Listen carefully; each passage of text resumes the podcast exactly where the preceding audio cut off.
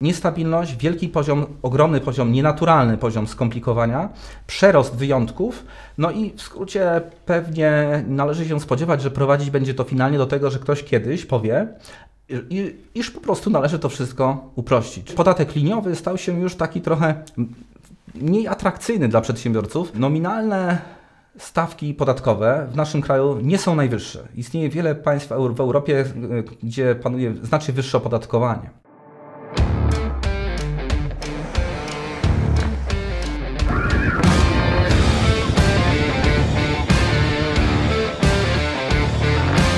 Aby być na bieżąco, kliknij subskrybuj i dzwoneczek. Angelika Wielgus-Lach, zapraszam na program Kulisy Sukcesu.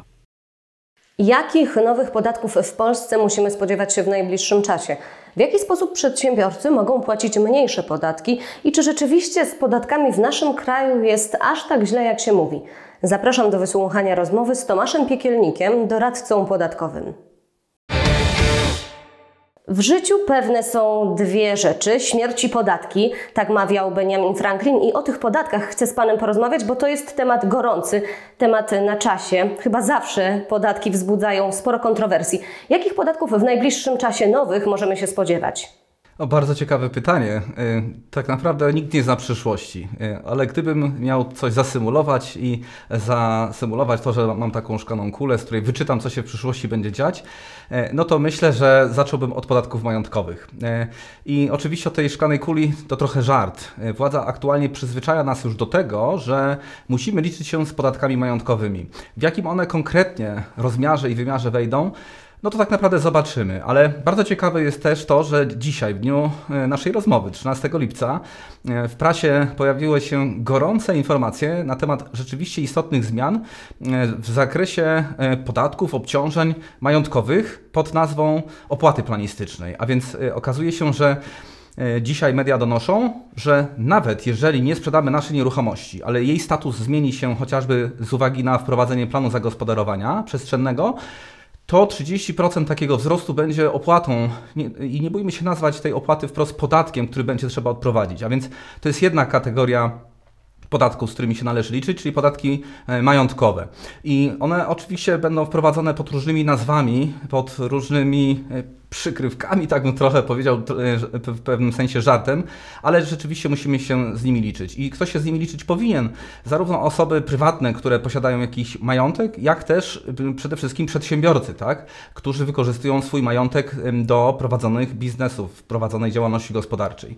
E, I to jest jakby jedna strona medalu. Druga strona medalu podatków, które w mojej ocenie będą wprowadzane w najbliższym czasie, no to są to w pewnym sensie takie ukryte, można powiedzieć, podatki i opłaty, a ta e, skrytość tego zjawiska polega po prostu na tym, że manipuluje się niestety w naszym kraju dość istotnie przy różnego rodzaju szczegółach rozliczeń podatkowych. I teraz to z pozoru będzie właśnie pozornie niewidoczne dla e, takiego e, zjadacza, przeciętnego zjadacza chleba, dla przeciętnego Kowalskiego czy przeciętnej Kowalskiej, ale rzeczywiście potem rozliczając dany rok, będąc osobą prywatną, pracując na etacie, czy też będąc przedsiębiorcą, będziemy dostrzegać dostrzegać to, że te obciążenia są mm, rzeczywiście coraz wyższe.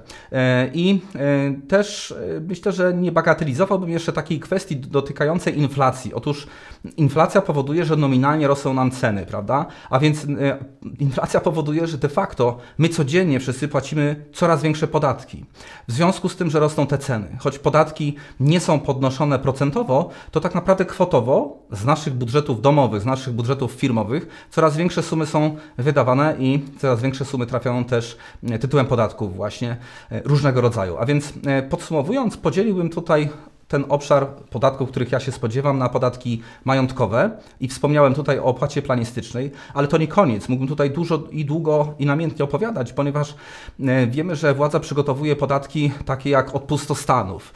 Niektórzy twierdzą, że te podatki od e, pustostanów, czyli od mieszkań w szczególności, które nie są wynajęte, ale nie są zamieszkałe, czyli zajęte na cele mieszkalne, no to takie mieszkania mają być opodatkowane specjalnie.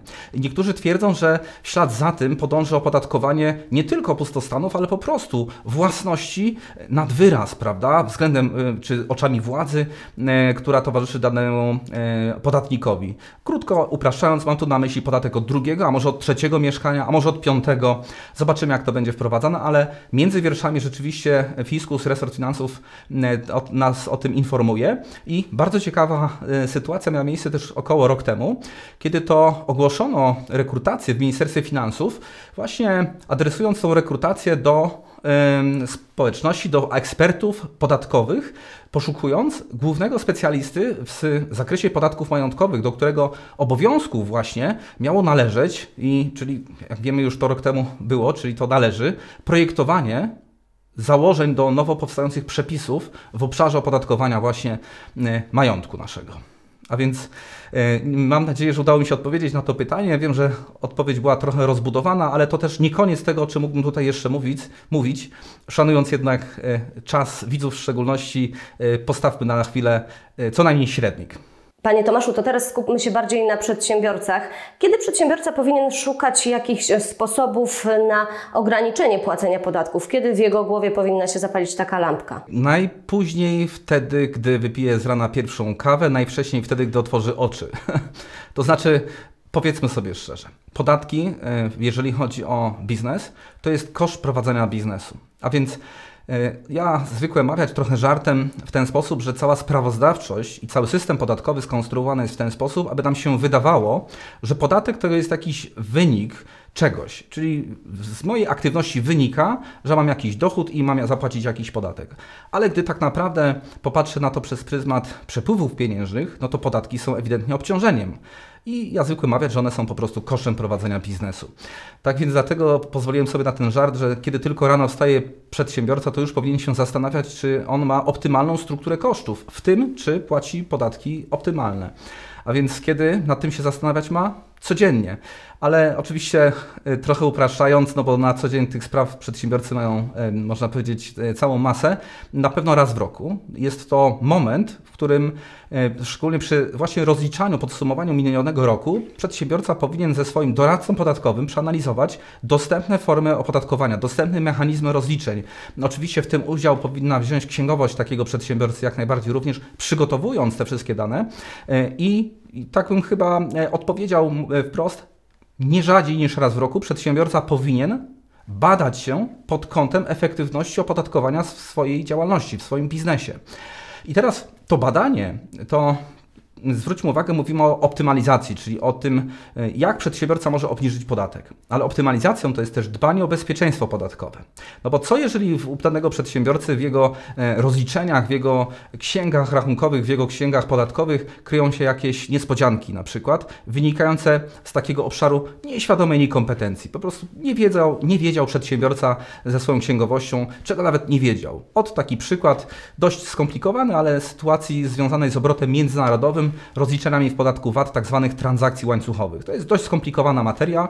Nie wszyscy przedsiębiorcy o tym wiedzą, że na przykład istnieją sytuacje, w których gdy kupuję od kontrahenta polskiego, który jednak kupuje od kontrahenta innego z Polski, który to nabył towar z zagranicy, to może się wydawać, choć ta transakcja moja i jedna jeszcze wstecz co najmniej jest transakcją krajową, że będzie jedna z nich, ta moja, uznana za transakcję międzynarodową ze skutkiem takim, że nie mogę odliczyć VAT-u od faktury, którą otrzymuję od polskiego bądź co bądź kontrahenta, tylko powinienem rozliczyć tutaj na przykład wewnątrz wspólnotowe nabycie towarów. Bardzo ciekawe zjawiska i ekscytują one doradców podatkowych i nie, niektórych księgowych, ale wielu przedsiębiorców o tym nie wie. I oczywiście tych ryzyk jest całe, cała masa, więc ja to pytanie bym rozszerzył też o pytanie takie, jak często, czy kiedy przedsiębiorca powinien się zastanawiać nad audytem, nad rewizją swoich spraw podatkowych, no i tutaj użyłem tego słowa, nad audytem podatkowym, bo jest to usługa, e, którą świadczą doradcy podatkowi i dość popularna w dużym biznesie, w firmach międzynarodowych, w korporacjach, które korzystają z tego właśnie dobrodziejstwa, zapraszając do siebie doradców podatkowych po to, żeby zweryfikowali rozliczenia podatkowe. Raz na jakiś czas, prawda, być może raz na rok, być może raz na dwa lata, być może raz na trzy lata, w zależności od poziomu skomplikowania danego biznesu, no, trzeba to już indywidualnie wybrać takie, taki interwał czasowy. Natomiast w firmach z sektora MŚP i w mikrofirmach takie rzeczy dzieją się stosunkowo rzadko i tutaj apeluję o to, żeby rzeczywiście brać to też pod uwagę jak najbardziej, oprócz tej optymalizacji podatkowej w rozumieniu zmniejszania obciążeń podatkowych, szukania jakichś furtek ustawowych. To ja teraz liczę na to, że Pan nam podpowie, w jaki sposób mogą przedsiębiorcy zmniejszać te podatki. Przykłady. E, jeżeli chodzi o to pytanie, to rozumiem, że możemy rozmawiać do wieczora, czyli co najmniej jeszcze 5-6 godzin, bo tyle mniej więcej potrzebowalibyśmy czasu. A to dlaczego? Ponieważ to pytanie, y, aby odpowiedzieć na to pytanie, potrzebujemy poczynić wiele założeń, bo firma firmie nierówna, przedsiębiorca przedsiębiorcy, y, etap rozwoju danej firmy innej też nierówny. I y, znowu, jeżeli chodzi o typ działalności, czyli tutaj bardzo dużo jest zmiennych i bardzo dużo parametrów do przeanalizowania. Ale gdybyśmy, gdybym miał rzeczywiście jakieś konkretne przykłady wyciągnąć tutaj z rękawa, no to bym powiedział chociażby od coś takiego. W sytuacji przedsiębiorcy, który na przykład prowadzi wolny zawód, y, to może się okazać, że dla niego dobrą formą opodatkowania będzie już nie podatek liniowy, tylko skala podatkowa, y, bo y, ona została obniżona w ramach no, niedawnej nowelizacji przepisów do 12%. I teraz kiedy taka sytuacja będzie miała miejsce? Co prawda płaci taki przedsiębiorca stawkę 9% składkę zdrowotną, ale w szczególności gdy jestem na przykład, wykonuję wolny zawód, jestem osobą, która rozlicza się wspólnie z małżonkiem i dodatkowo mam jeszcze czwórkę dzieci, to y, tu się może szereg ulg poskładać, które powodują, że y, przy zarobkach na poziomie 150-250 tysięcy złotych rocznie e, opodatkowanie będzie bardzo znikome. I żeby obliczyć w konkretnym przypadku, jakie ono będzie, no, trzeba posługiwać się jakimiś kalkulatorami, które na rynku w obrocie gospodarczym w internecie są do znalezienia. One się stały i stają coraz bardziej popularne. Sam mógłbym tutaj wskazać wiele miejsc, które, w których takie kalkulatory rzeczywiście można znaleźć. Zapraszam też do, do kalkulatora do szkoły podatków, czyli miejsca online, które też stworzyłem, e, w którym też w taki kalkulator można się zaopatrzyć. Natomiast to jest jeden z przykładów. Celowo go podałem po to, żeby wskazać teraz na niejednoznaczności. No bo może się znowu w danej sytuacji e, okazać, że taki e, przedstawiciel wolnego zawodu, weźmy doradcę podatkowego czy adwokata, rzeczywiście w toku swojej działalności korzysta również z pomocy jakiejś osoby, która wykonuje y, pewne elementy związane z istotą zawodu też w pracy po prostu codziennej. Pomaga. Tak? Y, w takim wypadku może się taki przedsiębiorca pokusić o przejście na ryczałt. Może to w konkretnym jego przypadku być korzystniejsze. I te konkretne przypadki za każdym razem należy analizować i liczyć, dlatego że ryczałt w przypadku y, w takiej sytuacji może wynosić już zamiast 17%, co jest typową stawką dla wolnych zawodów, no to może wynosić 15%. I teraz pokazując porównania tutaj pomiędzy między różnymi właśnie formami opodatkowania, zwróciłbym jeszcze uwagę na e, no, chociażby stawki ryczałtu, które są dość korzystne w zestawieniu również z wielkością przychodu, czyli wielkością e, generowanego przez przedsiębiorcę przychodu, który, e, który jeżeli nie przekroczy 2 milionów euro, to jest przypomnę około 9 milionów 180 tysięcy złotych, to może opodatkowany być właśnie według takich uproszczonych, e, uproszczonego mechanizmu ryczałtowego. A tutaj na przykład dla, dla działalności wytwórczej dla, czy dla działalności różnej usługowej przewidziane są stawki na przykład 8,5%, lub stawki nawet w okolicy 5%. Więc proszę sobie wyobraźmy, że zajmujemy się jakąś działalnością, chociażby produkcji, produkujemy jakiś content online, prawda? Czyli działamy, poruszamy się w świecie nowych technologii, tworzymy na przykład e, kursy online, czy tworzymy jakiegoś rodzaju e, inne, inne wytwory e, niematerialne, to istnieje szereg interpretacji, z których właśnie wynika, że również tworząc rzeczy niematerialne możemy korzystać z takiej stawki ryczałtowej, która de facto przewidziana jest dla działalności wytwórczej fizycznej, kiedy to mamy jednak spory dość bagaż kosztów takich fizycznych związanych z zakupem na przykład materiałów, półwyrobów czy surowców do produkcji czegoś konkretnego. Ale teraz idąc przez te przykłady, to widzimy, że jesteśmy teraz w obszarze mikroprzedsiębiorców, czyli mikrofirm i tak może się okazać, że może być dla jednego przedsiębiorcy korzystna skala podatkowa, dla innego będzie opodatkowanie ryczałtem korzystniejsze. Można wyczytać było między wierszami z tego, co powiedziałem, że w zasadzie podatek liniowy stał się już taki trochę mniej atrakcyjny dla przedsiębiorców, no a to za sprawą właśnie tego, że wielu, wiele osób zwróciło swój wzrok w kierunku ryczałtu y, i w kierunku skali podatkowej, korzystając tam z różnego rodzaju ulg czy właśnie tego typu dobrodziejstw. Natomiast będąc już nieco e, większą firmą, czyli co najmniej małą e, czy średnią e, firmą, no to na pewno rozważyć warto założenie jakiejś spółki. Po co? To jest znowu bardzo bardzo szeroki temat e, do rozmowy, do dyskusji, kiedy opłaca się założyć jaka spółka jest opłacalna, ale tutaj wskażę chociażby na e, taki mechanizm właśnie CIT-u estońskiego, czyli e, nazwa pochodzi od, od tego, że w Estonii faktycznie obowiązuje reżim podatkowy taki, w myśl którego dopóki przedsiębiorstwo prowadzone w formie spółki nie wypłaci e, zysku do właścicieli w formie dywidendy, no to podatek nie jest płacony. I e, u nas w Polsce wprowadzono również pewien mechanizm, który nazwano właśnie CIT-em estońskim, który tak potocznie jest nazywany ryczałt od dochodów spółek. Jest to taka formalna nazwa tego e, reżimu podatkowego, który de facto dokładnie do tego się sprowadza, że przedsiębiorca prowadząc spółkę nie płaci podatku do momentu, kiedy nie wypłaci z niej zysków. Ale w przy tym wszystkim, czy mm, pomiędzy tym wszystkim, ja wskazuję również swoim klientom czy uczestnikom moich szkoleń na to, że e, bardzo wyraźnie zaznaczyła się w ostatnim czasie taka konieczność, taka potrzeba weryfikowania e, przy powoływaniu danej formy prawnej, e, to, to, zaznacza się taka potrzeba weryfikowania tego, czy czasem połączenie dwóch, trzech czy czterech rozwiązań w, jednej, w jednym biznesie e, nie połączy nam różnych korzyści. I okazuje się, że tak, bardzo często właśnie praca z doradcą podatkowym klienta, przedsiębiorcy po, polega na tym, że wspólnie łączy się pewne kropki i wspólnie łączy się pewne mechanizmy opodatkowania, aby osiągnąć taką, można powiedzieć, największą mm, z możliwych korzyści dla przedsiębiorcy, która zwykle polega na tym, że z jednej strony przedsiębiorca chce mieć odpowiedzialność możliwie ograniczoną, z drugiej dysponować wcale nie, niemałymi często kwotami do, e, do jakby w sferze prywatnej, czyli dysponować pewną częścią wypracowywanych zysków, no i z trzeciej strony mieć e, korzystne opodatkowanie. Więc tutaj no, rozwija się taka dziedzina, jak e, to powiem z uśmiechem i pozytywnie, jak kombinatoryka podatkowa, a to za sprawą ustawodawcy, który no, po prostu tworząc mnogość różnego rodzaju możliwości rozliczeń i komplikując je dodatkowo, prowokuje do tego w pewnym sensie e, przedsiębiorców. Bardzo szeroko nam Pan opowiedział o tym, ale myślę, że tutaj rzeczywiście trzeba byłoby spędzić dużo więcej czasu, żeby zgłębić temat.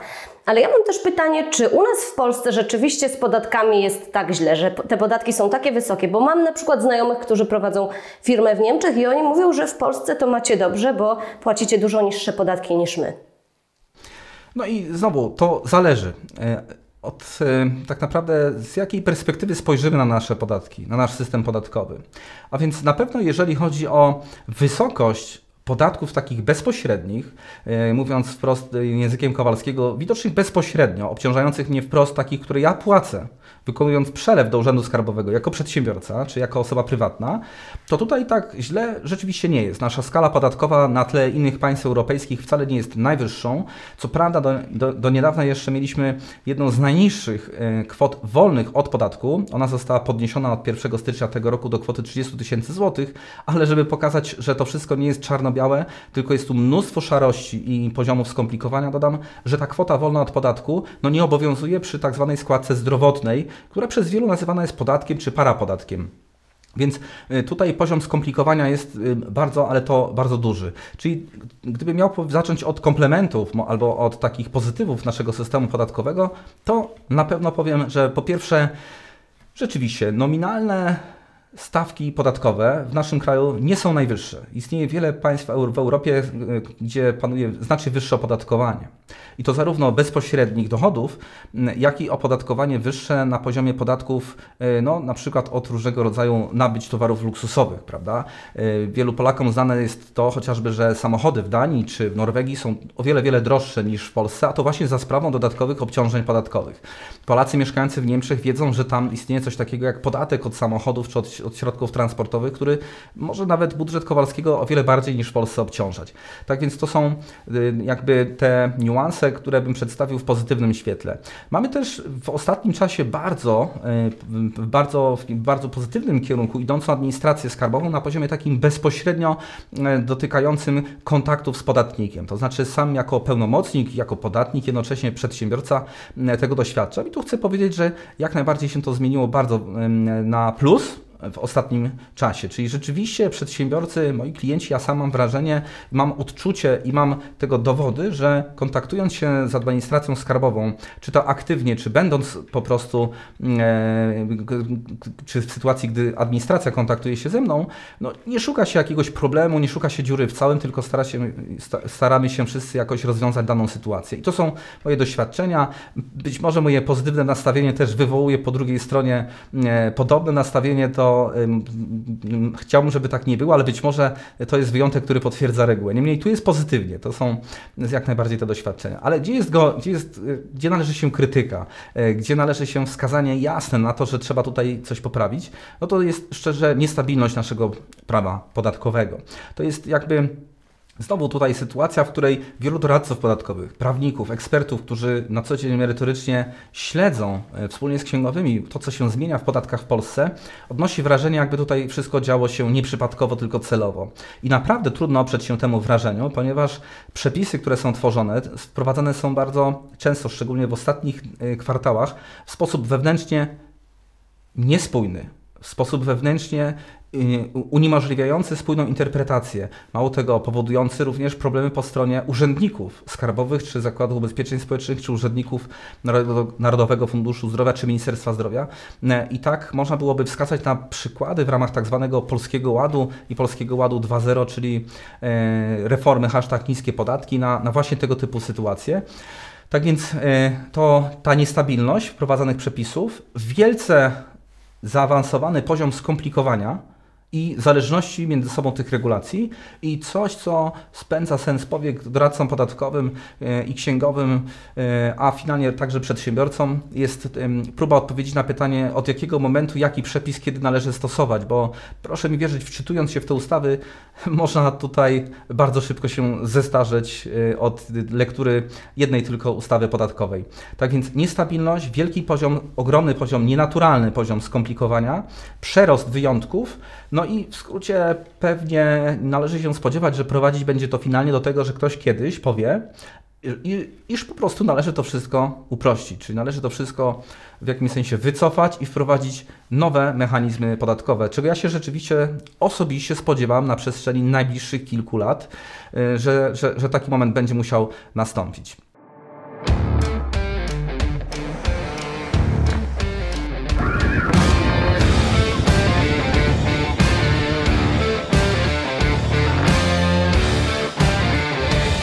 Aby być na bieżąco, kliknij subskrybuj i dzwoneczek.